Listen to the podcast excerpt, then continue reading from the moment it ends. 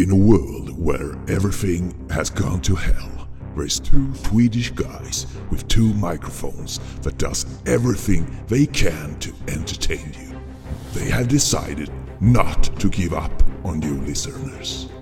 They will continue their jobs to sort out the good from the bad in the world of movies. No one can stop them to put out their shows in the air. Now, sit back and enjoy when a brand new episode of TT Film Podcast come to you. Rated R.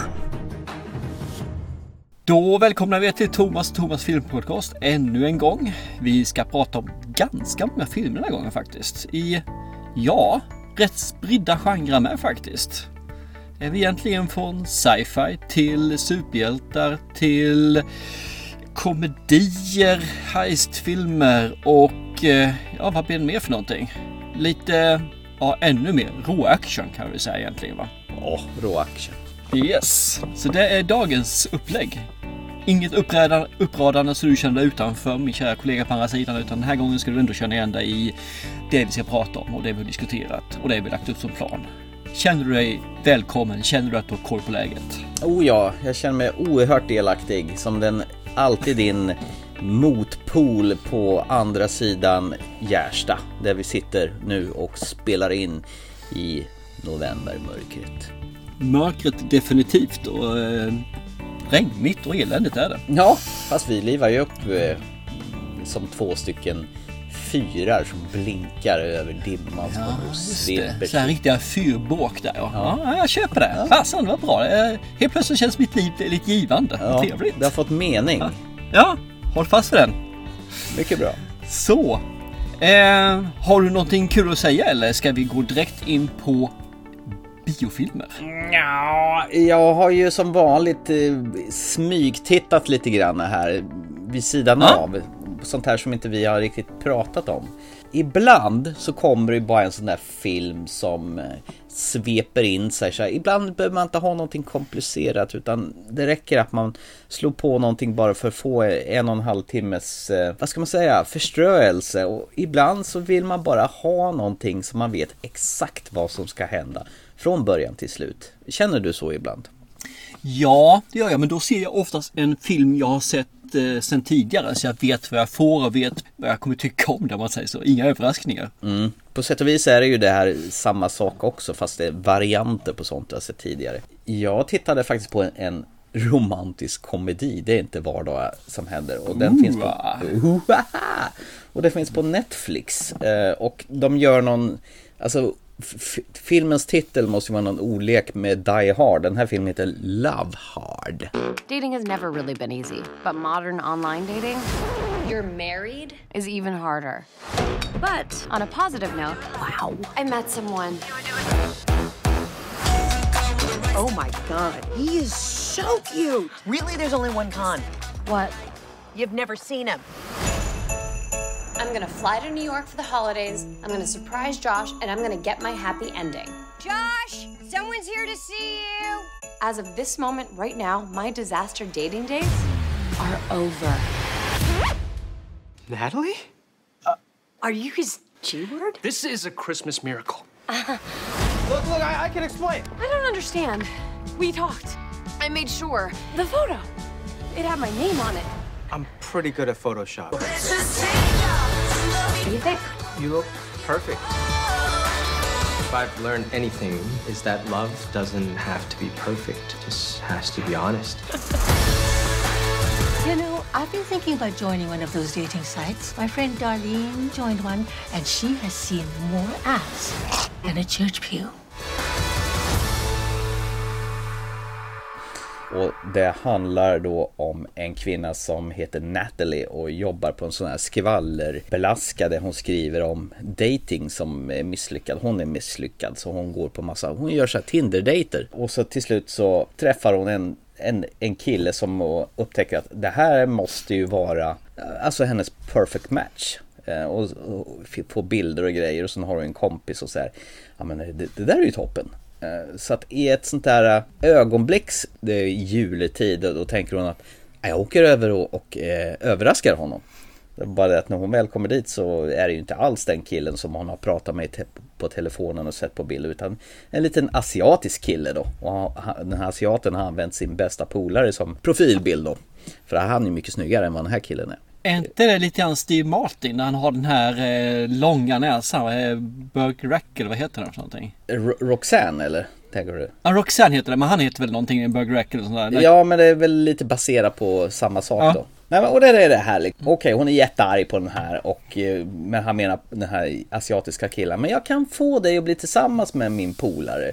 Och, och långsamt där så ska hon bara dejta den här och samtidigt så kanske det är den här asiatiska killen som, så, som är snäll och trevlig i alla fall. Och man vet ju exakt hur det ska gå. Men det gör ingenting.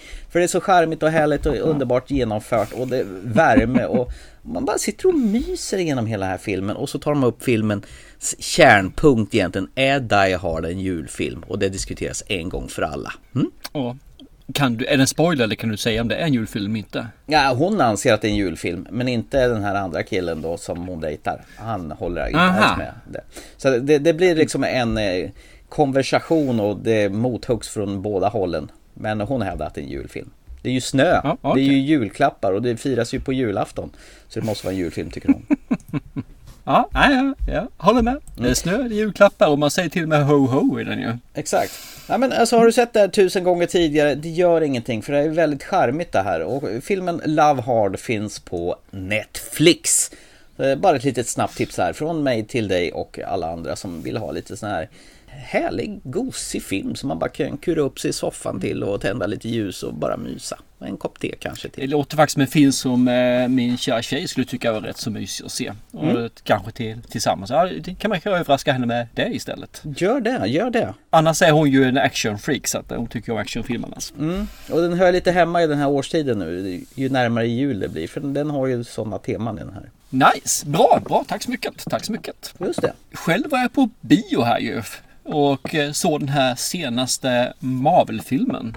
Just det ja, den hade ju kommit ut. Det är det med Angelina Munherpets Jolie va? Som du älskar numera, ja, precis. Mm, ja herregud vad, vad bra hon var sist i den här äh, fina... Ja, det är faktiskt ganska många här man känner igen om man säger så.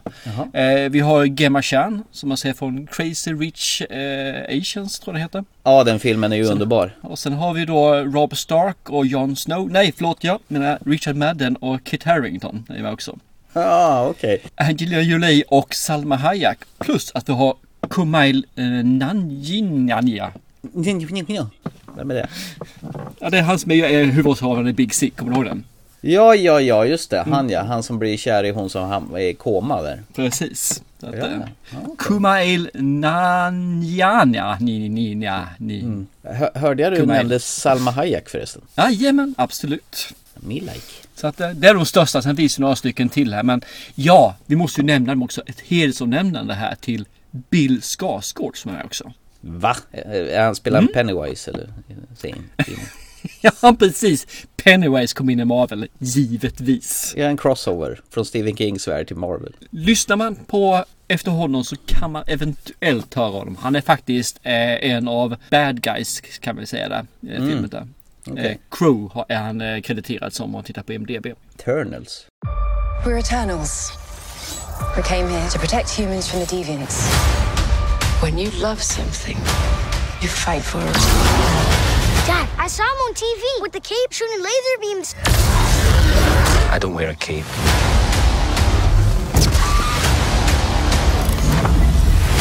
You can't protect any of them. Let's finish this. Marvel Studios Eternals, rated PG-13, only in theaters November 5th. Eta- Eternals är ju egentligen, jag har inte följt de här om man säger i serietidningsvärlden. Men det här är då människor eller människor utomjordingar som har kommit till jorden för att ja, de har fått ett högre syfte om man säger så. Att lära upp människorna som har varit här liksom i 5000 år på jorden. Så de ska lära upp oss, de ska hjälpa oss, de ska utveckla oss. Vi har en potential, är det som eh, är deras uppgift. Allt eftersom så upptäcker de ju att ja, vi måste släppa loss människan ju som sagt var. De har då svurit att inte inbegripa i mänskligheten om det inte är just den här fienden som de är då skyddade mot. Det är bara en typ fiende, annars får de inte göra någonting. Och det här är ju en förklaring till varför eh, gör de ingenting mot Endgame. Mhm. Ja, varför gör de inte något Thanos liksom? Där är, han är ju ett stort hot mot mänskligheten. Men nej, det får de inte röra. Som de inte får göra. Så att det är liksom en liten eh, abrovink för att komma undan varför de inte har synts tidigare än nu då. Man kan väl säga med en gång att det här är ju Marvel eh, formulär A1 rakt av. Det är det som du älskar. Det är massa med CGI. Det är storslagna battles. Så, som bara rapar upp. Och det är då rätt så många Eternals i det här fallet. Så det. Om jag minns rätt så är det ungefär nio Eternals. Ja men oj, är det inte så jättejobbigt att ha så här mycket folk i en och samma? fastän det är mer fast när jag tänker efter, när jag räknar efter. Det är nog en 10 eller 11, 11, 11 Eternals eller för fasen. Hur ska man kunna bygga liksom en historia på så här jättemycket folk då? Så alla ska få tillräckligt mycket plats i filmen. Och det här är ju ett generalfel som DC har gjort hela tiden. Ja. Att man bygger upp eh, alltihopa, slår ihop allting, gör en Justice League med en gång. Mm. Och här gör man då samma fel som de gör i DC enligt mig. För man får just ingen relation till karaktärerna. Det är några stycken där som de förklarar lite bättre. Mm. Och de andra finns bara där mer eller mindre om man ser deras förmågor och så här lite grann. Men lite synd för det känns som om det finns en härlig historia under vid respektive person. Som jag förstår det så är ju det här liksom nu, den här filmen är ju första steget ut till den stora scenen, till den stora episka nästa fasen. Ja. Det här är liksom trampolinen, du står ju ute och hoppar ut i luften och sen så vet du aldrig vad som kommer komma skall. Landar du på en madrass, är det vatten eller är det bara en full pool med små spik?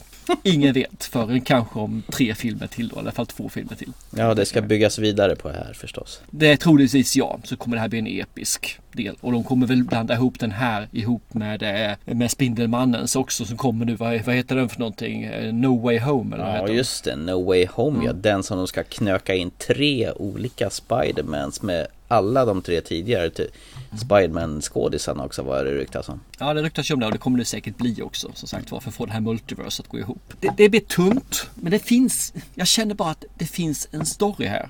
Och jag hoppas ju att man kommer in under, man får lite mer från karaktärerna då i nästkommande filmer som kommer. För jag antar att de här kommer komma tillbaka då. Och då får man följa dem efter det. Men det, det är lite kul för det är vissa saker här som ändå går ifrån går formuläret lite grann. Så det finns, jag nämnde formulär A1, men det finns ett formulär med en liten, liten bilaga i den här. Som Jaha. De knystrar in som ligger liksom som ett här, litet gem på baksidan som ett litet kvitto för man vill ha pengar för man köpt den här lunchen du vet tillsammans med chefen. Ja, okej. Den finns där fortfarande som gör att det blir lite eh, kul faktiskt. Lite stakes i det hela. Jag vill inte säga vad som händer för det får folk se själva. Det, det är sånt som oftast faktiskt inte händer i Marvel-filmer. Jag läste någonstans att den här filmen är förbjuden i Saudiarabien, Qatar och Kuwait. Mm. Det beror ju på att det finns ett homosexuellt förhållande då här i, eh, i filmen som är öppet homosexuellt. Och det gillar de inte i de här araberna. Ja, det är ju olagligt i de här länderna. Så, det. Då får, då får man inte visa så därför sa de ju att skriva om det här och det vägrar de göra så då förbjöd man dem. Och i vissa länder så är den då eh, R-rated. Så att det, det är bara de riktigt vux, vuxna som får se den. Man säger. Så barn får inte se den här filmen där. Det vill säga att ingen kommer ju se den. Ja, vad tyckte du? var iväg och såg den här med din eh, fru Anna-Bi antar jag? Ja, eh, Katta tyckte den här var okej. Eh, och om man ska tolka henne så var det här en popcornfilm för henne. Liksom. Det var någonting att luta sig tillbaka till och bara njuta av stunden. Mm. Eh, Det man kan säga att det här är ju som nästan alla filmer numera. Den är två och en halv timme lång. Ja, så det är ju en jävligt lång film. Ja. Eh, Den är för lång. Men jag förstår att man måste göra så lång för du har som sagt var 12 karaktärer som du ska presentera plus en backstory då med som sagt var ju. Så jag förstår det här liksom att man måste göra den lång för annars fungerar det inte. Det känns som man skulle gjort det på ett annat sätt där kanske men ja, ja, ja vi får se om det blir bra i slutändan. För mig så var det här filmen det, det är en ganska svag Marvel-film. Mm. Jämfört med de här som man har sett förut som faktiskt gav en mer smak. Den här kändes verkligen som, men de gör en trilogi du vet. Mm. Så gör ju första filmen är ju Padam! Mm. Och så har du andra filmen som är eh, Och så har du f- tredje filmen som är Padam! Ja. Det här är, de går direkt på andra filmer gör de med det här. Aha. Om vi säger så då. Just då vet kanske folk vad de får för någonting. Transportsträckan Det- det- alltså? Ja, lite grann så. Eller en, ja vad heter det? Man bygger uppbyggnadsfilm. Eller egentligen, man bygger upp filmer ofta i uppbyggnadsfasen, genomförandesfasen, slutfasen. Det här är bara uppbyggnadsfasen med någon typ avslut för att det ska finnas där. Mm. Ja, det låter som Dune då. Ja, fast mer slut än Dune. Ja, den lämnas ju i, i mitten bara. Ja, så. den lämnas ju väldigt... Har du hört nu att han egentligen vill göra tre filmer av Dune förresten? Mm, jag hörde det. Det bara äcklar sig ut mer och mer med detta Dunandet. ja, vi får se. Ja. Men det här filmen, tycker du om Marvel? Eh, jag rekommenderar den här till den yngre skadan. För det är det som vill ha actionscener och ha effekter. Eh, jag tycker som sagt att det här är lämpligt lägger sig nog rätt långt ner på skalan av Marvel-filmer. Apropå långt ner på skalan. De släppte ju nu här i dagarna på när det var Disney Plus Day så släppte de ju både Jungle Cruise och den här andra Shang-Chi and the Legends of the Ten Rings. Mm. Kikade på den i, i lördags. Eh, den här Shang-Chi. Mm. Vilket jävla haveri till film. Fy fan alltså. Usch! Ja, den, den, var också en svag Marvel men jag tycker att den, det fanns i alla fall lite humor i den filmen som funkade. Jag tyckte den första halvan var väl trevlig när man åker lite mm. buss och grejer och sen någonstans mitt i så tappade jag totalt intresset. Jag började skruva på mig och vreda och vända och, och sista halvtimmen alltså det, det var kräkvarning alltså. Jag förstod det att du skulle tycka så. Jag, jag tyckte ändå tycker nog att Chang-Chi var strået vassare än uh, Eternals. Ja, då tror jag nog att jag skippar den här eh, Eternals om jag ska vara ärlig. Jag tror du kommer få se den i vilket fall som helst för att du eh, kanske behöver ha den för att binda ihop eh, den röda tråden. Ja, det... Vi får se lite grann, det beror på var det tar vägen någonstans. Ja, men det är väl det som är det värsta med de här filmerna, att de på något sätt hänger ihop allihopa. Det var ju likadant med den här Shang-Chi. Där knökar de ju ihop med eh, Doctor Strange rätt vad det var. Mm. Mycket sådana här småbitar som ska sättas ihop hit och dit. Som sagt var, yngre skalan. Eh, skaran av eh, fanklubben här på Marvel. Mm. Jag tycker jag definitivt kan se den. Så att, eh, de kan nog tycka det är rätt så bra. Men det är två och en halv timme. Det är jättelångt att sitta stilla. Man är, är då en 11 10 år någonstans där. Ja, det hade nog inte hindrat min son. Han, han gillar ju sånt här så att det, jag ja. tror han kommer nog svälja det med hull och håg. Det tror jag. Som andra kommer att gå och se den i alla fall då, för han vill ju se den och ja. pappa Thomas kan ju inte neka sin eh, son det här. Det har varit väldigt mycket dålig Marvel här ett tag har jag känt nu. Eh, dels den här äckliga Venom som vi såg här för ett tag sedan och nu den Shang-Chi. Som att det vore ju trevligt att få någon, någon smaskigt härlig högkvalitativ Marvel-film nu. Ja. Jag tror att det är så här att vi är nog lite mätta på den här typen av Marvel-film. Mm. Jag tror att de behöver ta in och göra någonting nytt. Mm. Det jag trodde de skulle göra New Mutants och göra liksom en, en skräckis av den. Eller en Logan. Ja, ja men något sånt där. Man kanske behöver göra några vuxengrejer. Men ska vi vara riktigt ärliga så vi är inte målgruppen. Nej, det är väl så. Men att de aldrig lär sig att dra ner på de här evighetslånga slutfighterna som som de bara ska dundra på så mycket krut de bara kan. Till slut så är det som ett jävla epilepsianfall. Som, det ska hända så mycket i bild samtidigt och det ska smälla och låta. Kan de inte bara fatta att less is more? Nej, det går inte mm. på de här producenterna. Återigen, vi är inte målgruppen. det är som det är. Mm. Jag har inte så mycket mer att säga. Men den, den, den, den, som sagt var, det är en Marvel-film. Du vet vad du får. Marvel drar väl som sagt. Mm.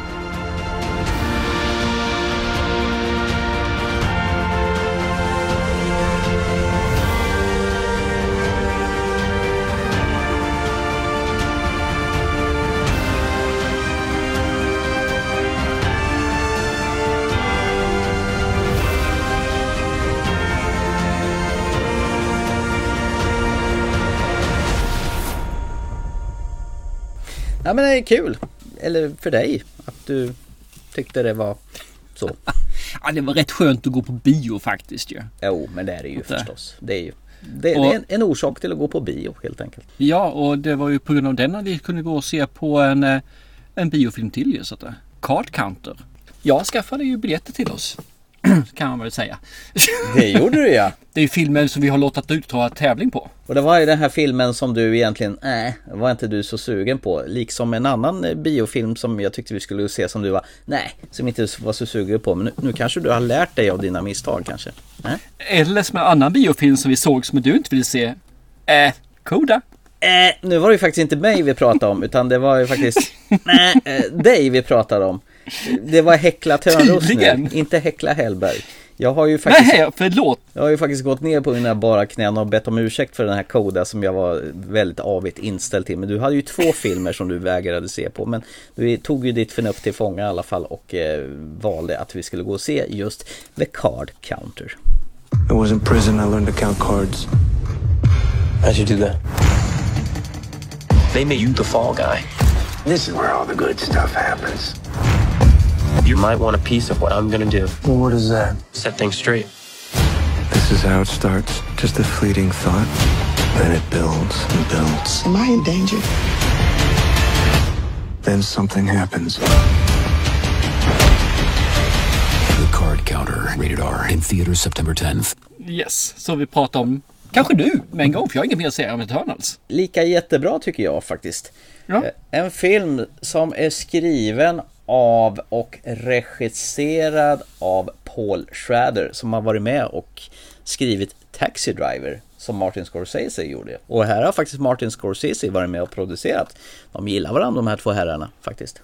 Mm. Eh, Oscar Isaac i huvudrollen. På- eh, Ex-Machina tänker jag på eh, helt bara oavkortat då när jag tänk, tänker på Oscar Isaac. Det är väl eh, den största filmen enligt mig han har gjort. Ja. Sätt, så att, eh, Och den lilla parentesen, de här nya Star Wars-filmerna där han spelar Poe. men jag, jag håller mig till eh, X-Machina. Mm.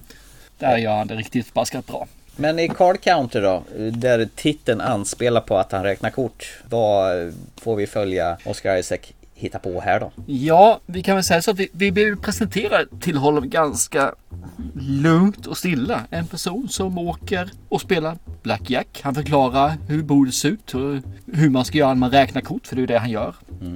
Han har innan dess suttit i fängelse. Han har åkt ut där på någon okänd anledning som vi inte får veta. Och eh, sen så efter han kom ut därifrån så har han ju lärt sig räkna kort. Så han lever ju på att just att matematiskt hela tiden ser är det ett bra bord eller ett dåligt bord. Han lär sig att vinna tillräckligt mycket för att han ska leva gott, men inte för mycket så han blir uppmärksammad. Så han ligger hela tiden under radarn. Och det vad man förstår är ju att han lever inte, han existerar bara i stort sett. Han tar var dag så den är liksom. Han vill bara leva för att tiden ska gå, om man säger så. Sen så blir det väl lite fluss så här om man säger så. Eh, han träffar väl på en eh, kille där med som sagt var som vet vem han är och säger ska inte vi göra det här istället? Vad säger de där? Han, den här killen, du lyssnar på det. Du vet vem han är, vad han gjorde för någonting. Min pappa gjorde han samma sak mot. Och han menar på nej, det, då till dåtid. Men du kan följa med mig så kan du hänga med liksom och vara tag along. Så kan vi spela kort och umgås typ. Och sen så ligger väl det här och eh, bollar lite grann. Och det man kan säga om filmen är att det är ju ingen kortfilm. Det är ju det finns med poker, det finns med vad heter Blackjack. Men det är lika mycket en poker och spelfilm så här, så där, som Queens Gambit är en schackfilm. Eller serie. Så kan man förstå hur mycket det finns inblandat egentligen. Så räds man för att Ja men vad fan, jag kan ingenting om Blackjack. Jag kan ingenting om eh, Texas Hold'em. Whatever, det behövs inte. Men du kommer få facktermer presenterade för dig men det kan du bara låta skölja över. Lika mycket som ingen som vet vad, vad, rysk öppning är för något, siciliansk öppning är för någonting i schack eller vad en Queens Gambit är. Du låter det skölja över det också och sen så njuter du bara av eh, föreställningen egentligen. Ja, det var mer ingående än så egentligen i handlingen för det, det är en, den är ganska otippad får man säga handlingen va? Initialt så här i början när han presenterar hur eh, man får ju se och träffa honom vid ett sånt där blackjack-bord när de spelar någon slags Texas Hold'em tror jag. När han Ja, är, det är ju Blackjack han kör. Ja, just det. I början. Och han eh, presenterar oddsen med eh, det här med att räkna kort och medspelare, hur man analyserar och det kommer fram en jävla massa sådana facktermer och jag känner liksom att jag hänger inte med alls med här. Men det är nog ingen idé ens att jag försöker fundera på det. Och det var nog rätt så bra att jag la det åt sidan för att det behövdes faktiskt inte där med tanke på hur filmen presenteras sen. För det är som du säger, det är ju lika mycket ett eh, mörkt nattsvart drama som eh, det är nog för mer en mörkt svart drama än en eh, film om en pokerspelare. Ja, men definitivt. Det är det. Pokern är ju mer tillhygge. Ja, lite grann som zombiesarna i Walking Dead. Ja. Zombiesarna finns ju inte där egentligen för att det är de är fokuset. Det är ju gruppen och deras eh, leven är ju i fokus. Ja. De parkerar oss i den miljön där. Mm. Och han får göra sällskap av, som du sa, den här unga killen Sirk, eller Kirk som han heter, som spelas av Ty Sheridan då. Som slår Mm. följe med honom. Och han skaffar sig en Oscar Isaacs karaktär, William Tell. Jäkla namn. Det är väl, var det inte han som Mm. sköt äpplen på folks huvuden? Någon sån karaktär. Ja, sin sons huvud sköt han av äpple på. Så var det ja. Och han får någon slags sponsor i La Linda, eh, Tiffany Haddish, som han har ett osunt förhållande till. Eller Lucky Lady. LL. Verkligen. Och så får vi våran eh, Fav Willem Dafoe eh, i en eh, liten roll här då, som Gordo, som är den här mannen som de vill kanske göra lite livet surt för. Han har i alla fall en historia. Och det här är ju en riktig, riktig, riktig jäkla slow burner som är väldigt dialogdriven. Det tar ju en halvtimme innan ens storyn börjar kristallisera sig för en klart och tydligt. Och det bästa av allt med den här filmen tycker jag, det är att tagningarna är långa, svepande tagningar som verkligen tar tid på sig och inte alls skynda på utan den har inte bråttom den här filmen. Det här är en 70-talsfilm i en 2020 års eh, kostym. Det här är ju en film som kräver ju sin tittare som sagt var tycker jag. Mm. För det, det, den är långsam och det händer inte jättemycket mer än under ytan om man säger så, där det bubblar. Mm. Och sen så kommer det liksom lite stänk upp då och då. Så att det gäller ju liksom att man hela tiden är där i filmen. För slötittar man på det här så kommer det här ju bli en urdålig film. Det här är en riktig katastrof. Mm. Utan du får inte filma på telefonen, du får inte hålla på och snacka vid sidan om utan det här måste du titta på. Mm. Annars så kommer det här ju att bli, ja, hur illa som helst. Mm. Och jag har väl nog aldrig sett någon klä in hela sitt hotellrum i sängkläder. Nej, den är rätt intressant. Mm. Han, han är ju en skadad person så han är ju i den här. Han, han, han har, har ju varit en eh, militär i bakgrunden och det är ju det här att han är ju, han har ju inte kommit tillbaka om man säger från det helt och hållet. Så han har ju sina avarter och det, är väl det som är lite grann varför han inte lever utan bara existerar också liksom att det, han finns här bara för att.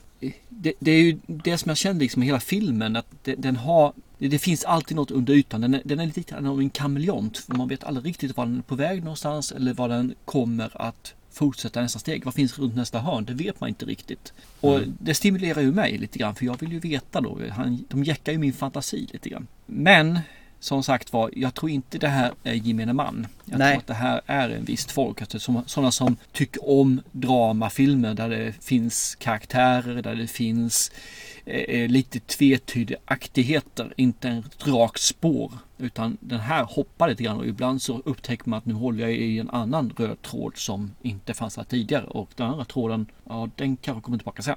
Om du förstår vad jag menar. Ja, jag förstår precis vad du menar. Ja, mysiga miljöer. Man blir lite så här härligt involverad i det här kasinovärldarna på hotell och grejer. Och det, jag, jag trivs som fisken i vattnet faktiskt under den här två timmarna som filmen fortlöper. Eh, inte fortlöper, Ja. saktfärdigt kryper fram ska man mer säga. Och Skalpar runt. Ja, och jag tror nog att det här är en film som folk kommer, det här kommer liksom försvinna i, i periferiet. Så det är faktiskt rätt så starkt att en film som lika gärna skulle kunna hamna direkt på streaming. Men trevligt att, de, att Filmstaden och övriga biografer tar upp den här, att Scanbox törs slänga ut den här som, som en biofilm. Så, för det är ju så våldsamt mycket filmer som finns nu på repertoaren. Men det här var... Ja, fast det här det blir ju en kortis. Det blir ju vad han sa en vecka plus en dag där ute. Ja, så jag hoppas verkligen våra vinnare som vi har skickat iväg biljetterna Mm. till tar sig tid och går och ser den här innan filmen försvinner på bio. Eh, Du nämnde ju den här karaktären Lalinda Ja, också. Tiffany Haddish. Henne tyckte jag om. Mm. Fy fasen vad jag tyckte hon var god liksom. Eh, helt fantastisk eh, sprudlande karaktär och ja, vad ska man säga? Eh, sexappeal egentligen på henne. Ja, verkligen. Det tror jag de andra tyckte den här filmen också. De som eh, Ja. skådisarna. Ja, faktiskt. Nej, men jag tyckte om henne. Alltså, det, det var, ja, hon tilltalade mig. Det gjorde hon på hennes sätt och hela köret. Så att, nice. Ja, det, det var en film som jag inte trodde jag skulle tycka så mycket om som jag faktiskt gjorde. Så den här är för mig också riktigt bra. Den tillhör en av de eh, bättre filmerna som jag faktiskt har sett i år på bio. och, och lite ironiskt att den här tänkte du dissa från första början. Mm. Eh, för det första så har du inget som helst bevis på det. Medan jag har bevis på att du inte ville se Koda. Ja, men jag kan nog rota på någon lite sån här hemlig inspelning där jag har haft eh, poddmicken igång utan att vi vet om det. Och den andra filmen du nämnde så sa du skrev du faktiskt på våra Messenger vi. Ja, Så ja. det- där Fast- har vi också en. Ja. men det är ju för att jag kallar dig ni, ers storhet. Gör man inte det? Ja, vad, vad trevligt. Ja. Ja. det var ju skönt. Ja. Nej, men jag säger, se filmen. Den är värd att se. Den, den går nog inte på bio så länge om den ens går längre, tyvärr alltså. Nej. Men se den när den kommer på streaming, för den här kommer komma på streaming. Jag kan tänka mig det dröjer inte alls länge för den här finns på Viaplay, den finns på eh, Netflix och den kommer finnas på de här hyrsajterna. Och den är helt klart värt det.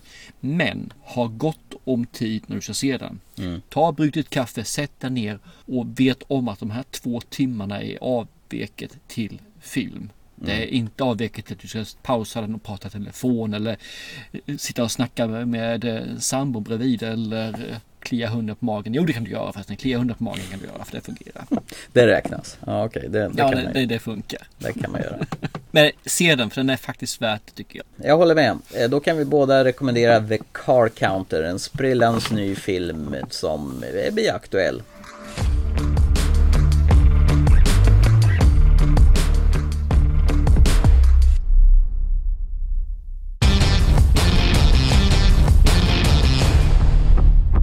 Ja, ska vi gå från biografen till eh, hemmabion då? Eller DVD, Blu-ray och i streaming aktuell. Eh, en film som kommer här under nästa vecka.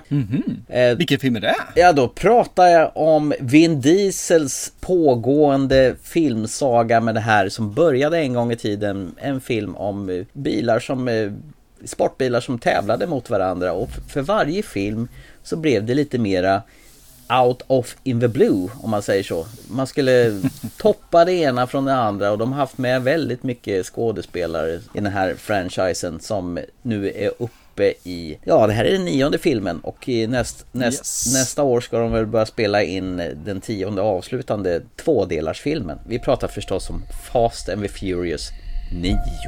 I used to live my life a quarter mile at a time. But things changed. I'm father now. I will always be in your heart. Little Brian, I have a gift for you. Your daddy gave me this. No, I'm gonna give it to you. It's very special. It's for protection from what's coming. All right, Dom. What's next?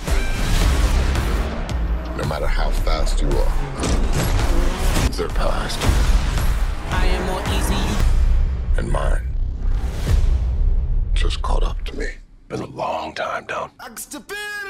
So we're up against a master thief, assassin, high performance driver. Who is he? Jacob is Dom's brother. Your whole life, you pushed yourself to be faster than Dom, smarter than Dom, stronger than Dom. But could you kill him? Because I'm ready if you are.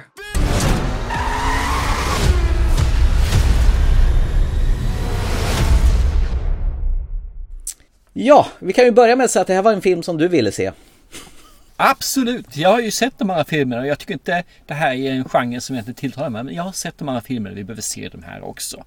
Och sen så tycker min kära tjej om Fast and Furious-filmerna. Det är liksom action. Så Mm. det fungerar för henne. Mm. Alldeles utmärkt. Så det var väl lite grann därför. Ja, som har tagit tillbaka regissören Justin Lee Justin Lin som gjorde Mm. nummer 6 Han får förtroendet Yes. att eh, ratta in Fast 9 eller Fast Saga eller Det är jävla spännande vad man håller på att latcha med de här titlarna Fast and Furious, Faster and Furious, för F9 Mm. Eh, Ja, det är ingen så här riktigt logik i vad filmerna ska heta för varje Eller också de dålig fantasi li- lite ordvitsar så det är ju lite alltid typ. Too fast, too furious hade de innan med den här tvåan tror jag heter den va? Stämmer bra det. Och det är väl egentligen den enda som inte har varit så här kronologisk. Det är väl den här uh, Tokyo Drift, den här nummer trean då. Ja, i och för sig, Vin Diesel är med en kortis på slutet där, har jag för mig. Han är väl den som Ja, varit med i kanske. samtliga filmer. Och nu här på slutet är det väl inte så många som är kvar från original eh, eh, filmen från Jag början. har för mig att det är väl bara egentligen två eller tre som är kvar va? Sen eh, originalet. Jag tror det är Michelle Rodriguez och Vin Diesel och sen, och sen hans syrra då. Som, Mia, ja precis. Jordana Brewster, inte hon också med? Så det är de tre tror jag som är med som sen eh, originalet. Sen har väl tillkommit folk och eh, vikit av folk. Charlize Theron har ju varit med ett tag eh, som Schiffer och sen har du ju haft med Ja, hon är ju med här också. Ja, i en lite mindre roll kan man väl tycka. Och sen har ju Kurt Russell varit med som Mr Nobody i de senare filmerna här. Men i Fast and Furious 9 Helt plötsligt har eh, Vin Diesel, alltså Dominic, en brorsa. Ja, Jacob. Jacob ja, och vi får möta dem i unga år. Och hur börjar man med en film för att visa att det är på 80-talet? Jo, då gör man filmen jättegrynig och så eh, rotar man fram en gammal Universal-logga för att fatta att oj, nu ska det se gammalt ut. Men det är den moderna Universal-musiken. Ja, det är det ja. Mm. Du ser vad jag lägger märke till. Ja, det är fantastiskt. Ja. Och så får man möta den unge Dom och eh, den unge Jacob på en racerbana där en tragisk olycka sker med när deras pappa avlider. Men det visar sig, kommer det fram till att Jacob har haft med ett finger i spelet att hans pappa har dött. Och så blir det en slags fade mellan de här två då. För att Jacob senare i vuxen ålder ska återkomma och ha blivit terrorist. Och vill eh, göra någonting med en jävla satellit uppe i rymden som Dominic och gänget ska stoppa. Det är någon som har skrivit den här eh, storyn på en jävla eh, servett. Men har någonting varit bättre än en servett i någon av Fast to Furious-filmerna? Nej, men allting har ju med familjen att göra, det vet du ju. Fattar? Ja, jo, precis. Det är väldigt mycket memes på nätet om It's all about the family. Så att han är ju, Mm. det är ju häcklat till förbannelse det här. Ja, ja givetvis. Eh, det jag tycker är så intressant bara att eh, vi ser Vin Diesel där ju som i unga år. Mm. Och problemet är bara att när man tittar på den killen så är väl den killen åtminstone en 56 centimeter längre än vad Vin Diesel egentligen är. Oops. Precis, han har krympt rätt bra så han gjort alltså under den här tiden. Ja, jag tyckte det var rätt så eh, kul faktiskt. så filmat tänkte är han längre? Och sen jämför man lite grann med övriga så här, ja, Vin Diesel är kortare som vuxen. Mycket kortare. Så men visst, man krymper ju. Jag är lite fundersam hur, i och med att Dominic Toretto har tjatat under alla dessa filmer It's all about the family hela tiden. Men han har aldrig nämnt att han har haft en bror så, som Ja, jag... men han är ju förskjutit honom så han är liksom inte med längre. Det är ju som i eh, Harry Potter-filmerna. Sirius Black finns ju inte heller med i familjeträdet längre. Aha, just det. Utan- Jag tänker på John Cena då som dyker upp här som hans eh, ohängde bror. Som helt plötsligt, han, han, är, han är så förskjuten så att han måste ju bli terrorist. Jag, jag ska göra en liten kvalificerad gissning här faktiskt. Mm. Du sa de skjut, ska skjuta upp med någonting med någon jävla satellit. Ja. Och nu så börjar det här. Det här är inte någon film som du eh, känner du kommer igenom femplussare va? Nej, jag, jag kan säga så här, jag satt och led igenom den här filmen. Min sambo kom in och sa eh, Tycker du det är bra eller? Nej, för jag satt och svor ganska hårt när jag såg den här. Och jag bara suckade och stönade och det håller på med magneter och skit och bilar flyger och far och lastbilar flyger och far och bilarna flyger över stup och bilarna flyger fan ut i rymden. Alltså det här är en alltså, kvalificerad sopcontainer. Dialogen är ju som sagt, det är ju som en femåring som skulle ha gått loss och skrivit på det här. Och jag fattar inte hur de kan få med de här stora skådespelarna. Ja, det är väl i och för sig en fet lönecheck då. Och dialogen snackas om Aj, det är jag som, jag är Luke Skywalker. Nej, du är inte Luke Skywalker. Du är Yoda. Ah, Åh, en jedi. Nej, du är den här dockan som har en hand uppkörd i röven. Ah. Jag, jag tycker för min att om man ser Charlize Theron så tycker jag hon gör en bra karaktär i den här Mm. filmen faktiskt. Ja. Problemet är ju att hon är ju den enda karaktären som är bra i hela filmen och hon finns med i kan det vara, fyra, fem minuter totalt. Du har ju Helen Mirren också i en liten fjuttroll. Ja, hon är med också i ett par minuter där kanske, ja det stämmer. Hon åker sportbil. Eh, Vin Diesel i det här fallet är ju liksom, han ska ibland landa ner och så ska han hålla de här bombastiska talen då som ska vara lite djupare, det ska vara liksom intellektuellt. I am Groot! Vin Diesel är ju allt ifrån intellektuell när man tittar på hans agerande. och så. Han är kanske smart, han kanske är jätteduktig privat, men hans filmer och här är han ju en bondlurk för fasen. Mm. Har du sett när han ska gråta? När han kisar med ögonen och ska se familjefaraktig ut. Det ser ut som han ska skita på sig. Och så gör han ju sin anusmun när han ska se arg och för jätteledsen ut också. Ja. Ja. Han knyter han ihop läpparna så han blir ut som en anus. Så han har två ansiktsuttryck med andra ord. Han är som Steven Seagal ungefär. Lika Han karismatisk. är bara ett. Ja, det är ju sig. Han har, alla ser likadana ut ja. Så Vin Diesel har så dubbelt så många ansiktsuttryck. Problemet är att Steven Seagal gör åtminstone sitt ansiktsuttryck bra. Så att han är ju förfinat det. Nej men det här, jag håller med. Det här är katastrof så det är faktiskt.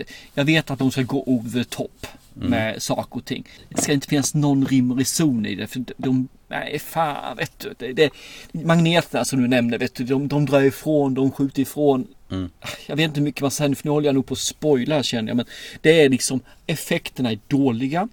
Eh, effekterna som utförs är orimliga. Det, liksom, det, det finns ingen logik överhuvudtaget. Och sen gör de spä av sig själva lite grann när de hojtar. Ja men så länge vi håller oss till fysikens lagar så klarar vi oss. Ja okej. Det kanske var lite ploj då. Jag vet inte om de vill göra någonting kul med det här. Att de vill göra någon typ av meta i filmen. Att de pratar om orimligheterna i filmen. Att det inte går. Samtidigt som de gör orimligheterna och det fungerar. Att de gör någon blandning där.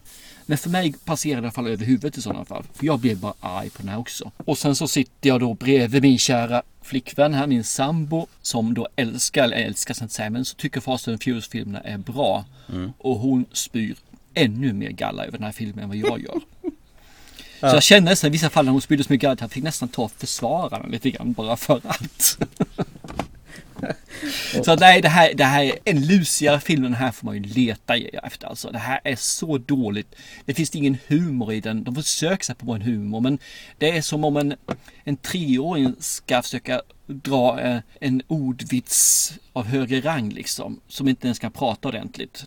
Ha en toddler på ett och ett halvt år ska dra en liten historia. Det går liksom inte. Och det är den nivån de ligger på. Och effekterna som sagt, för de gör det här, jag, jag blir bara arg. Jag blir så fruktansvärt förbannad. Och så helt plötsligt har vi John Cena då i det här fallet som dyker in då från sidan. Ja. Fy fan, och vi har sagt att det kommer komma två filmer till. Han sa ju att det ska komma tio filmer, så delar han upp den sista tian i två filmer nu. Så det kommer ju två filmer till. Det jag inte fattar, det är varför de envisas och låtsas att Paul Walkers karaktär fortfarande lever och finns. Ja, varför? Varför? Han ska ta hand om sina barn hela tiden ju. Ja. Och han kommer ju på middagen i slutet av den här filmen också. Nu spoilar jag kanske dem, men det skiter Han kommer inkörande med bilen där så det ska, Ja. han ska komma och äta mat. Jag bara, vad fan? Ja. Varför? Varför? Ja, nej men han är hemma och tar hand om barnen men hans fru eh, Mia hon får vara med i action och röja och grejer. Men han är hemma och är familjefar för han har lämnat det här livet. This is personal. Och nu har ju Ja. Vin Diesel sträckt ut en hand till Dwayne Johnson för de har ju haft en beef här i samband när, när de fick göra Jag vet inte om Vin Diesel och, och det han som har en beef eller om det var Tyrese Gibson som hade en beef. För, Tyrese Gibson har ju sagt, han som är Roman, Ja. han har ju sagt om, om Dwayne kommer med på med nästa film så kommer jag inte ställa upp. Och då backade ju Dwayne av, av ju. Så jag vet inte om det är Vin Diesel och Dwayne som har haft problem är Tyrese. Ja, jag vet inte, men Vin Diesel hade ju skrivit något i Instagram-inlägg till, eh, till The Rock, Dwayne Johnson att eh, Baby brother Dwayne, eh, you must come back and play your character. There is only one to play it. Eh, We have to do the epic eh, Fast and Furious 10 and you have to be in it. Någonting sånt där. Jättetramsigt. Mm. Och vad hade han skrivit tillbaka Dwayne då, vet du det? Nej, jag har inte vetat något svar, men det känns ju ungefär som att... Eh, För det jag vet är att han har ju tackat nej till tian. Dwayne i alla fall. Ah, Har han gjort. Däremot har han sagt att han kan köra en Hobbs and Shaw till. Okej.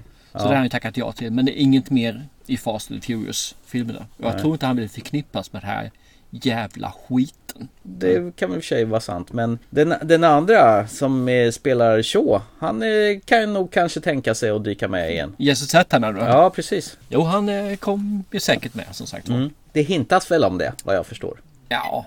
Mm. Nej men det, det här är fy fasen alltså. Jag, jag fattar inte. Nej. Eh, 2.23 Ja av ren skär tortyr. Ja, och det här var den längsta Fast and Furious-filmen i hela franchisen. Och det var klart den sämsta Fast and Furious-filmen. Jag menar från början så var det ju bara om street racing och de skulle göra lite heister och köra bilar. Men jävlar vad det har spårat ju, ju högre siffra det har fått efter varje film. Och det är ju det de försöker. De försöker göra lite grann tror jag. Tom Cruise stora... Ja, ja Mission Impossible. Ja, ja. Ja, precis. Han gör ju också mer och mer hela tiden och han vill väl kanske nå upp till den då. Mm. Men han går nog inte ens upp till skosulorna för fasen. Nej, nej fy fasen den här filmen. Usch, fy, Mm. fy. Men jag tror att det finns en, det finns en, en fanclub. Det är inte mer med det. Ja, men undrar om Att inte de riktiga hardcore-fansen också blir irriterade på det här. Ja, jag vet inte. Nej. Ja, ja, jag vet inte. Ja, men it's, it's all about the family i alla fall.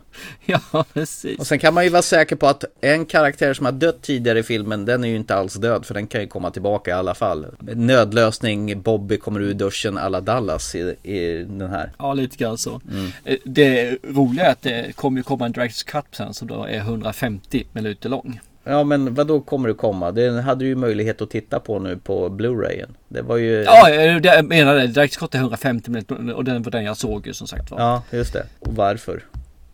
Ja, jag vet inte heller varför jag gjorde det, men man gör ju alltid det. Ja, du ska se den längsta. Då kanske är ja, det bättre. då slipper man lida längre. Mm. Inte? Ja. Nej, jag har inte mer att säga om den här filmen så sett. Det, det, det dynga, undvik den till varje pris alltså. Om du nu inte tycker om där du kan. Det här, det finns ju, det är ju plot i det här som en schweizisk ost. Det finns lika mycket hålighet som en schweizisk ost fast det finns ingen ost. Nej, det är sant. Men det värsta är att alla som har sett de här tidigare filmerna kommer ju titta på den här också. Vilket... eh, Ja visst. Och risken är ju tyvärr överhängande att jag kommer se tiorna också. Ja. Bara för sakens skull. Det är ju en jävla pengamaskin det här. Det värsta är att Mm. de kan ju göra vilket skit som helst. Som har den här titeln och så kommer folk att titta på skiten ändå. Ja, antagligen. Ja, vi lämnar det vi, Ja, och hoppas att Vin. Vin Diesel tar sitt förnuft till fånge och avslutar tia med att alla, precis alla dör så blir det inget mer sen. There's always room for family. We're family. I know you guys are family, so I'm offering you a chance right now to make that family whole again. You want to make this family whole again? You don't turn your back on family. Your code is about family. That's the only way you're gonna keep your family safe. Your brother never told you never threaten a man's family? This is your family. This is my family. Då hoppar vi över till den röda tråden va? Ja. Säga, Men eh, nära på. Dwayne Johnson, kopplingen där och eh, den röda adressen kanske. Ja precis, eh, Gal Gadot. Åh. Det här var ju en film som jag tvingade dig att titta på när jag såg, den här har jag sutt, faktiskt su- suttit och väntat på hela sommaren och hela våren. Och så läste jag att det här var faktiskt en film som var gjord av Netflix har pumpat in. Det här är tydligen den dyraste blockbusterfilmen som landar direkt på Netflix. För Netflix, med Netflix. Och man har castat Dwayne Johnson, man har ca- castat hmm, ja, Gal Gadot och eh, din favorit i alla kategorier, Ryan Reynolds, i en actionkomedi heistfilm där alla lurar alla i Red Notice. Special Agent John Hartley, FBI. Been tracking your scores for a while now. Every city, every heist.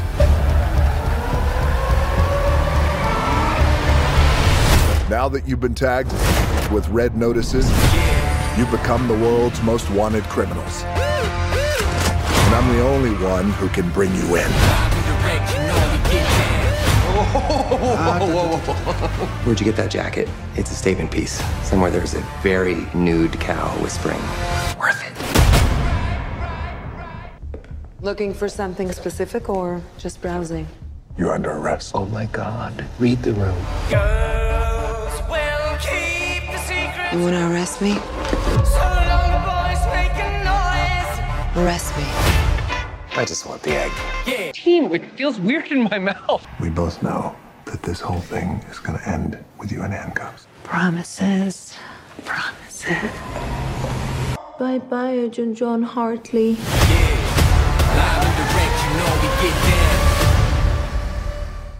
Men Där man kan säga att det här är ju inte egentligen en eh, Netflix-film rakt av egentligen. För de köpte ju rättigheterna från, jag tror det var Universal de köpte den från. Mhm, okej. Så de har inte skrivit den här själva utan de har köpt den och så har de pumpat in Stålar. 200 miljoner. Och det roliga är ju liksom att 200 miljoner i budget Mm. men mer än 60 miljoner går till tre stycken skådespelare. Så det är liksom 30 procent av budgeten och äter de upp liksom med, med sin, sin lön. Mm. 20 miljoner, mer än 20 miljoner var tar de alltså. Bara den du, som Mm. sagt. Och jag vet inte om det här är de bästa skådespelarna som finns i Hollywood direkt. Gal Gadot har väl gjort något speciellt. Ryan Reynolds, ja absolut. Green Lantern, där gjorde han ju prestation utan ens like. Dwayne Johnson i eh, Jungle Cruise, jag menar kom igen. Det är ju Oscarsvarning på den där. Nej, ska inte förringa någonting. De, de drar in pengar så de gör till det här. Så det, de kanske har förtjänat det. Vad vet jag. Jag tror det är snarare så här att det är tre stycken väldigt populära eh, skådespelare. Mm. Dwayne Johnson ser du ju var och varannan film. Du ser ju, vad heter det, Ryan Reynolds i var och varannan film. Fast inte efter den här. Nu har han faktiskt tagit lite siesta från eh, film Hollywood. I, jag tror han skulle försvinna något, något år eller så. Och för han har tyckt Han att han har hålla på med sin sprit va? Eh, Ginen som han eh, har köpt in sig på. Jaha, jag tyckte att han, att han skulle hade börjat med sprit så att han hade hamnat i alkoholistträsket. Jag tror det var så du menade. Men det var inte så du menade. Men han ska inte borta förresten. Han ska för fasen köra eh, Deadpool 3. Ska han? Ja, han är ju med där liksom. Vad och sen så jag- nästa år så kommer ju The Adam Project och Dragon's Lair. Men jag tyckte jag läste att han hade gått ut på Instagram och sa nu tar jag lite siesta här från eh, att göra film ett tag. Men det kanske var en kort stund då. Ja, det tror jag faktiskt. Men äh, fan, har fan några filmer som, som ska gå igång här ju. Dragon's Lair är ju bara annonserad. Eh, Adam Project som också Dwayne Johnson är med på i post production och ska släppas 22, båda två de här filmerna. Mm. Eh, Deadpool finns inget releasedatum. Jag kan inte tänka mig att den eh, kommer förrän 23 eller kanske något 24 timmar kanske. Ja, ja, men Red Notice i alla fall. Det handlar ju om eh, Dwayne Johnson. Ja, och Ryan Reynolds och Gal Gadot.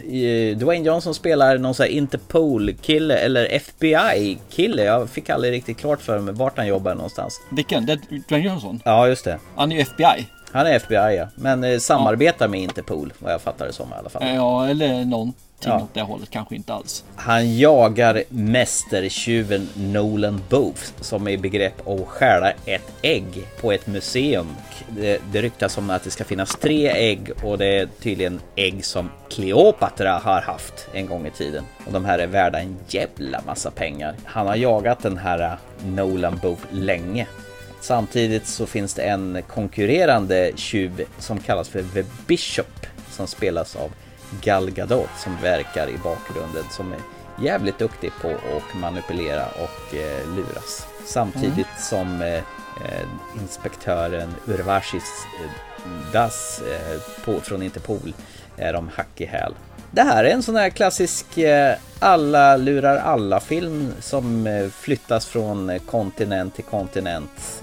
Och det är inte så mycket mer avancerat än så. Den som översatte den här filmen Mm. ska ju sparkas för det första. För han måste ju bara, eller hon måste ju ha använt Google bara. För jag menar, en bishop översatte han till biskop eller löpare. Och det är olika för varje gång i filmen. Ja, det, är väl, det syftar väl på schackpjäsen vad jag förstår. Eller ja, hur? då är det löparen i sådana fall ju. För biskop är ju något annat. Men han, det, är så, det varierar hela tiden. Mm. Det är biskop ibland och löpare ibland. Filmens eh, titel, Red Notice, det är väl en titel på den högsta efterlysningsgrad som en, en kriminell person kan ha. Då får de väl Ja, den stämpeln, precis. vad jag fattar det som. Var det här någonting som eh, föll dig i smaken? En eh, lättsam actionkomedi med eh, tre likable karaktärer? Jag tycker om heistfilmer. Mm. Det är inte mer än det. Men heistfilmer ska finnas, det ska finnas vissa segment i en heistfilm tycker jag. Det ska finnas humor Mm. som ska, det ska finnas en underfundig humor. Det ska finnas en story som gör att man eh, tycker det, det ska bli kul. Ja, man, man ska följa den. Plus att det ska finnas en förberedelse Mm. och det ska finnas det här med hur man planerar. Alla Jönssonligan-stuket då liksom. Jag har en plan. Ja, ungefär där. Mm. Om man säger så. Och sen så ska ju någonting gå åt skogen och det ska va- vara någonting man visar upp sen så här var det egentligen ish. Någonting åt det hållet. Den här filmen Humor, ja du har ju Ryan Reynolds som gör Ryan Reynolds faktiskt. Han, han, han gör samma karaktär som han alltid gör. Så tycker man om den så tummen upp. Dwayne Johnson gör Dwayne Johnson. Han gör samma karaktär som han alltid gör. Ja, faktiskt. Så tycker man om den så är det tummen upp. Gal Gadot, fan hon är ingen skådespelare. Hon gör ingenting egentligen. Hon levererar repliker direkt på pappret i det här fallet. Men du, vad, vad snygg hon är. Men, men tycker hon, man, hon är snygg och det överväger allting så är man som Thomas Hellberg här borta och då är det tummen upp, helt klart alltså. Problemet är att den här filmen sys inte ihop någonstans. Det finns ingen humor som gör att den här, de integrerar med varandra på ett snyggt sätt utan de har individuella prestationer. Så de gör aldrig någonting tillsammans fast de är i samma scen så gör de inte något tillsammans. För Ryan Reynolds levererar sitt, tada! Dwayne Johnson gör sitt, tada! Gal Gadot står där och ler och ser lite vacker ut. Mm. I, sin rå, I sin röda klänning. Och sen så har vi alla de här turerna som är som inte har någon som helst logik. Och det känns som att, men, men var, varför gjorde hon sådär? Det, det känns som att det är ju bara, hon, hon kastar ju tärning. Det är ju inget planerat, det är bara tärningskast. Faller det på klaver, då blir det bra. Kallar det klona så, ja, då gick det skogen. Ja, ja. Och det, fall, det föll rätt där, bra, det gick vidare. Och så har vi den här ständiga inspektören då eh, från Interpol som springer efter honom, vad heter det, Urvashi Das. Mm. Som är kavalleriet i alla västernfilmer. Just det. Och ja, det här är i klass med F9.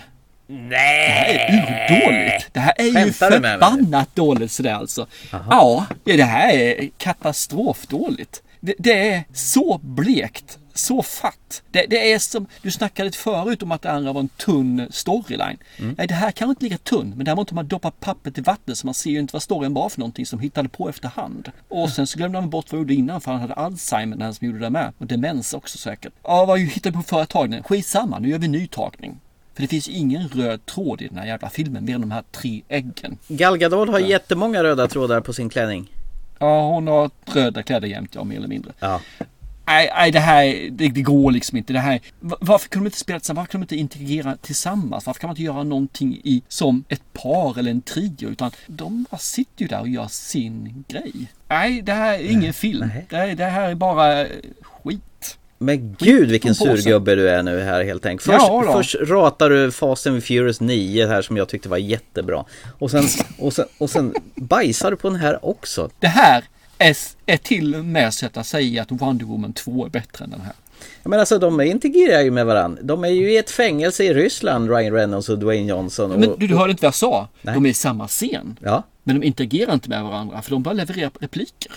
men det du- finns inget samspel mellan dem utan de står bredvid där. Nu rapar jag upp min replik. Ja, Rallar undervis. Och sen repeterar jag min och ler lite grann finurligt Dwayne Johnson-vis. Men de har ingen kemi, ingenting som visar att de gör det tillsammans mot varandra utan de kunde likväl varit i eh, varsitt rum. Du I tycker en annan byggnad. I ett annat land. Nej, en annan planet. ja, men gud, ja, men gud. Du, du tycker inte de har någon kemi överhuvudtaget eller? För det ska finnas kemi så måste det finnas två saker som reagerar med varandra. Här finns ingenting som reagerar överhuvudtaget alltså. Det är som att blanda vatten med vatten. Men eh, Dwayne Johnson häller Coca-Cola på ett ägg så det smälter. Det var väl coolt? Wow. Ja. Och sen... Jag kunde druckit upp Coca-Cola istället. Det var bättre. Ja. Och sen gör de inbrott eh, på, eh, med ögonskanner och med iPads och grejer. Lite som i Mission Impossible. Det var ju jättemysigt. Tyckte du om den här filmen Ja, jag tyckte alltså? den här var jättetrevlig. Jag, jag hade jätte... Fan vilka låga standard du har alltså. Det har jag väl Då inte. förstår jag varför du tycker F7 var bra. Eller F9 var bra. Nej men det, den var en jävla skitfilm, det här ska du inte jämföra med. Jag förstår att Dwayne Ron- Johnson hoppar av hela franchisen för att göra en kvalitativ, underhållande heistfilm som den här.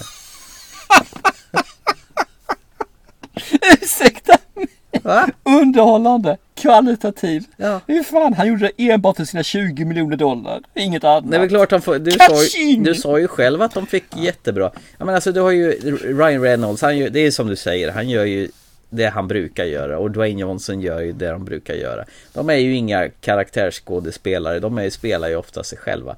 Och sen Gal Gadot, underbara Gal Gadot. Hon är ju masterfull. Till och med min, min eh, hormonstinne äldre son Ja. tycker hon suger som, suger som skådespelare. Att det inte är värt att se alltså. Undrar varför hon får roll på roll på roll så här hela tiden då? Ja. För det finns det gubbsjuka personer också där som där ute som tycker hon är bra i röd klänning. Nej, men råkar ju bara ha röd klänning i den här filmen. Det, Nej, fy fan alltså. Det här är... Men alltså var inte, var, var inte det en sån här skön fredagsfilm som, som man bara kan njuta av och tycka är trevligt när det, när det sker? Jag Nej. kan säga så här att det här var faktiskt den största, eh, mest tittade premiär Netflix har haft i, i filmväg alltså, helt enkelt. Ja, men jag skulle se hur många som ser om den igen. Nej, Jag kan se om det. Och prem... Vad sa du att du sa, sa du? Jag, jag har närt en kommunist vid min barm. Marsch i säng, du får inte se hur filmen slutar. Men Jag hade redan läst i tidningen hur filmen slutade. Det, det här är ju nästan närheten till att aldrig mer spela in ett avsnitt i en podcast med alltså. Jag har faktiskt sett den här filmen en och en halv gång för jag såg den igår och sen eh, tyckte jag att lillsonen skulle kika på den också. Så jag satte mig och tittade medan han kikade. Och vet du vad? Den här går att få på svenska om man vill. Den finns som svenskdubbad av någon jävla anledning. Ja, bara det, bara det. Ja. Åh, fy fan. Och taglinen An Nej. Interpol agent tracks the world's most wanted art thief. Det är bara, man njuter ju hela vägen till tvn och bara trycker på den här en gång till och en gång till.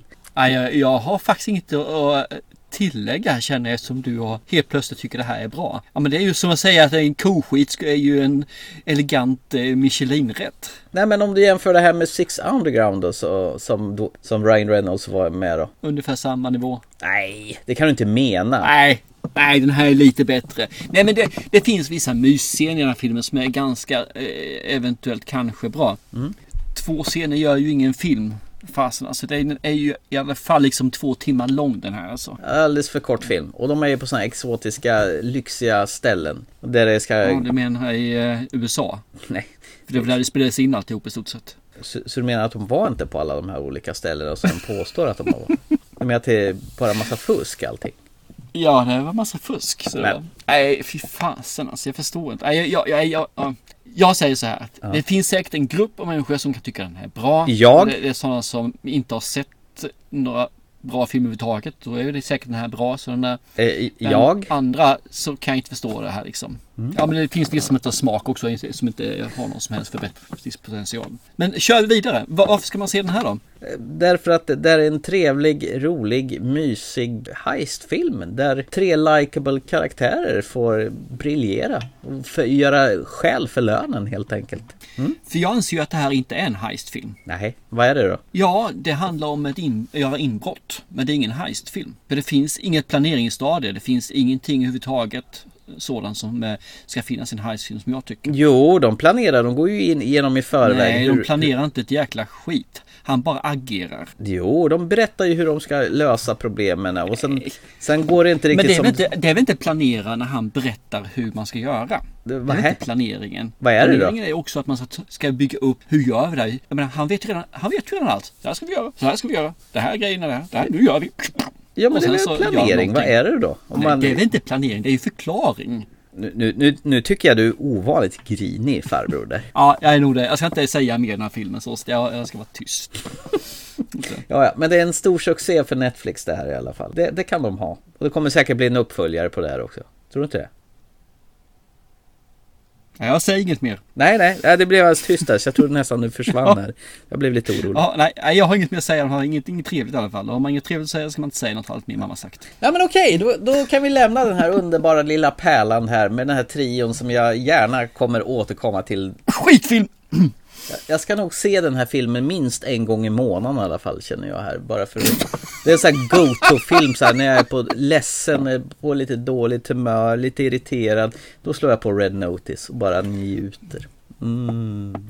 Ja, jag kan tänka mig att om du är på humör, liksom, du är down och hela kört och funderar kanske eventuellt på att ta ditt liv och så här. Men Då ska du kunna se den här filmen tycker jag helt klart. För du, så, så säger du så här att jag kan ju inte gå från den här världen efter att ha sett den här skitfilmen. Jag måste se något som är bättre. Och så ser du en bra film och så är du glad och lycklig och sen så vill du inte eh, ta livet av det utan då, då känner du bara att hur illa mitt liv än är så är det inte sämre än den här filmen. Eller F9. Jag, jag tror du hade bestämt dig i förväg på att du skulle tycka den här var dålig bara för att irritera mig faktiskt. Är det inte så?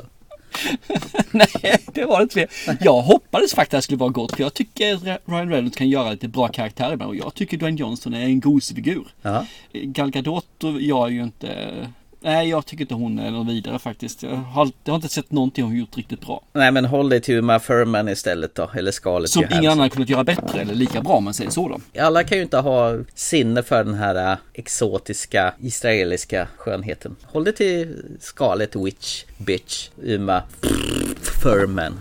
De kan ju du ha för dig själv. Så. Ja, ja. Är, är du färdig så vill jag hoppa vidare.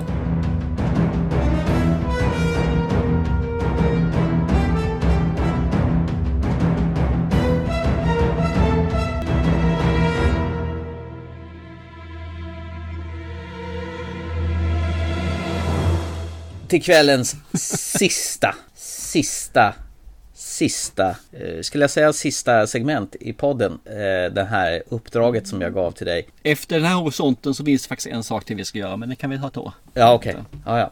Men eh, du fick ett litet uppdrag av mig. En film som du inte förmodligen ha, hade sett. Det lät inte så i alla fall när du fick den här. Nej, jag hade inte sett den heller faktiskt.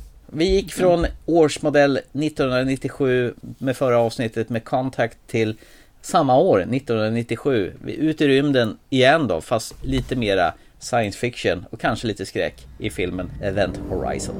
This is incredible. It's the Event Horizon.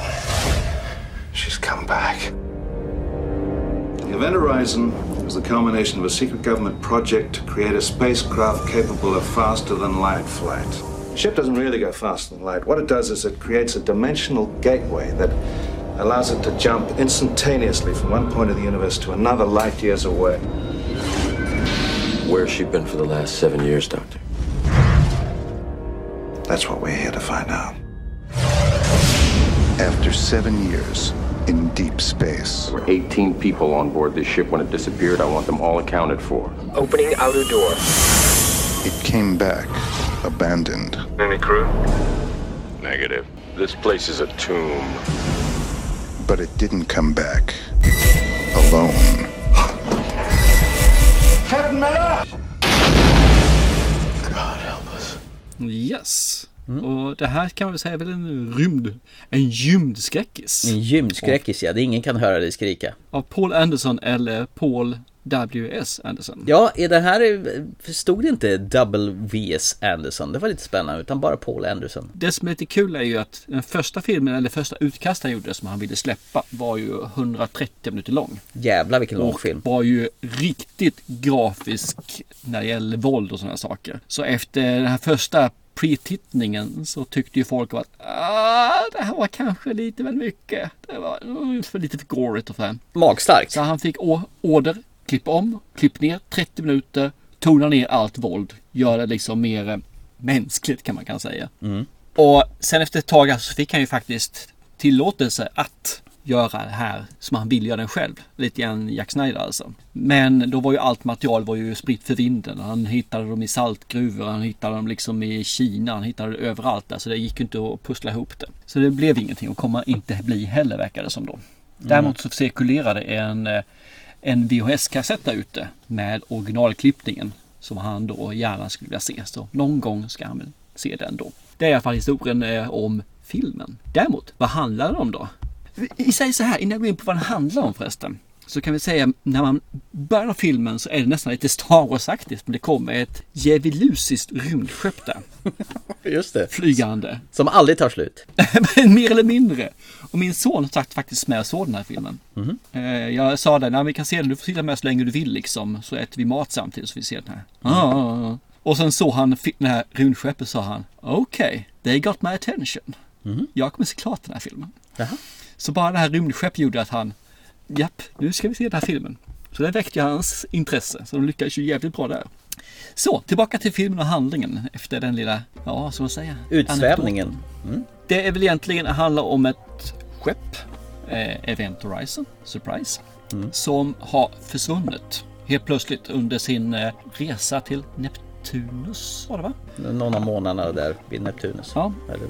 Så sen så får vi då förklara att den försvann med hull och hår. Ingen visste vad som hände någonting med den där. Och sen helt plötsligt hoppar vi framåt i tiden då x antal år, om det var åtta år framåt eller vad för någonting. Så är vi tillsammans med ett skepp med Lawrence Fishburne som är skipper.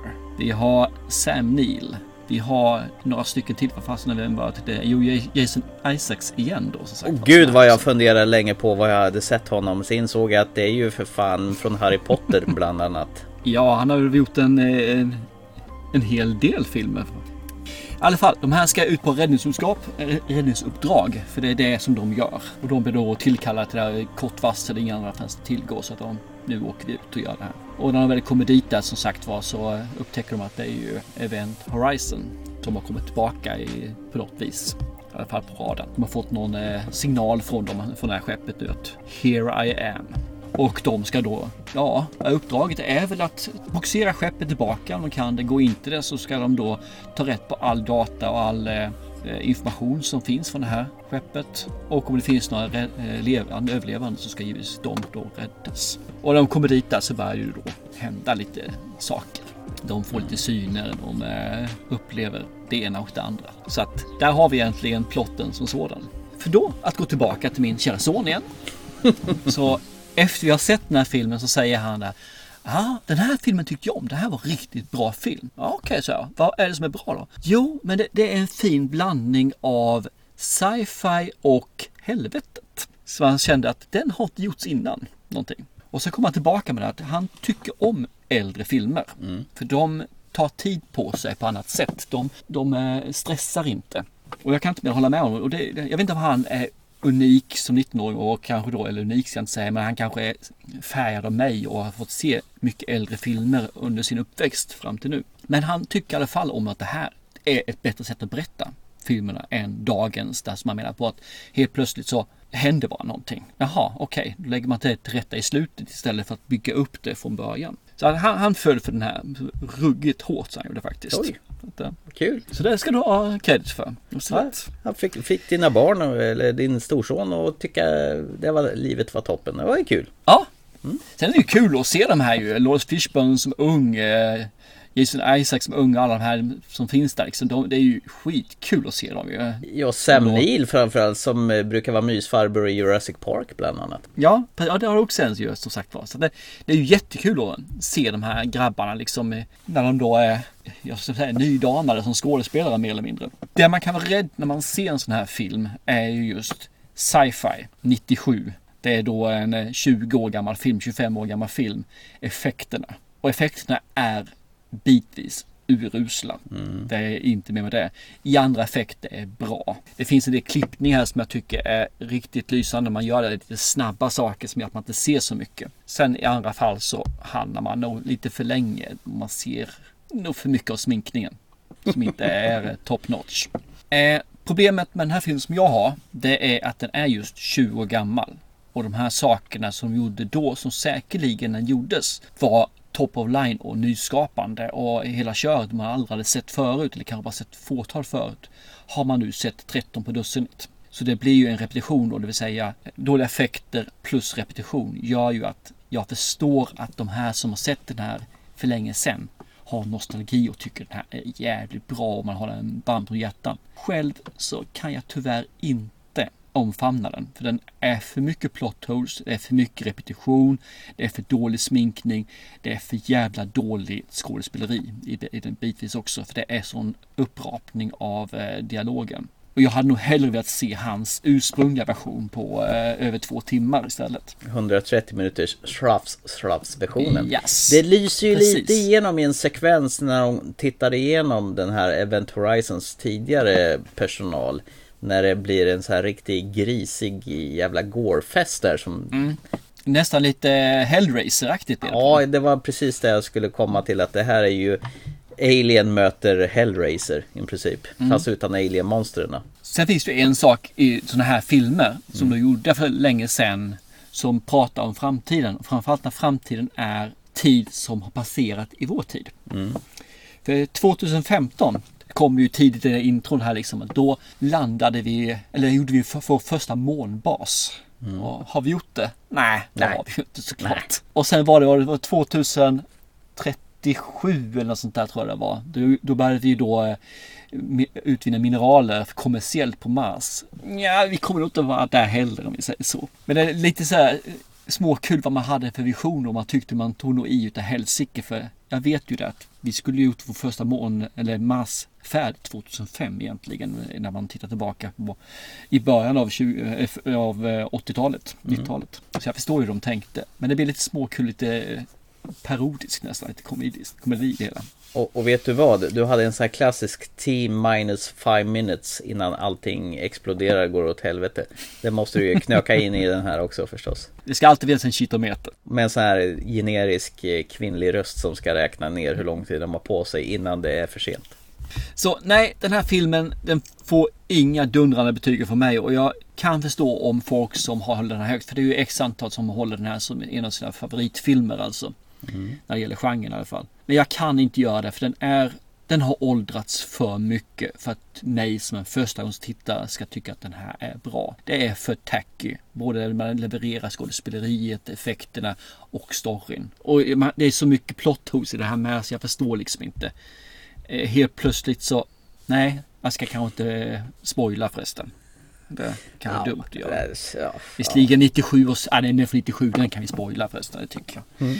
Helt plötsligt har vi en person som blir superstark. Kan göra vad som helst liksom. Och sen har vi en person som river ur sig ögonen men han har fortfarande bättre blick än någon annan där. Eh, saker och ting som vanliga människor helt plötsligt ska sugas ut genom rymden men klara att dra sig upp för en vajer. Men han drar loss skruvar som är bultade liksom fast i taket i, med åtminstone M10. Åtta stycken M10 drar den loss då.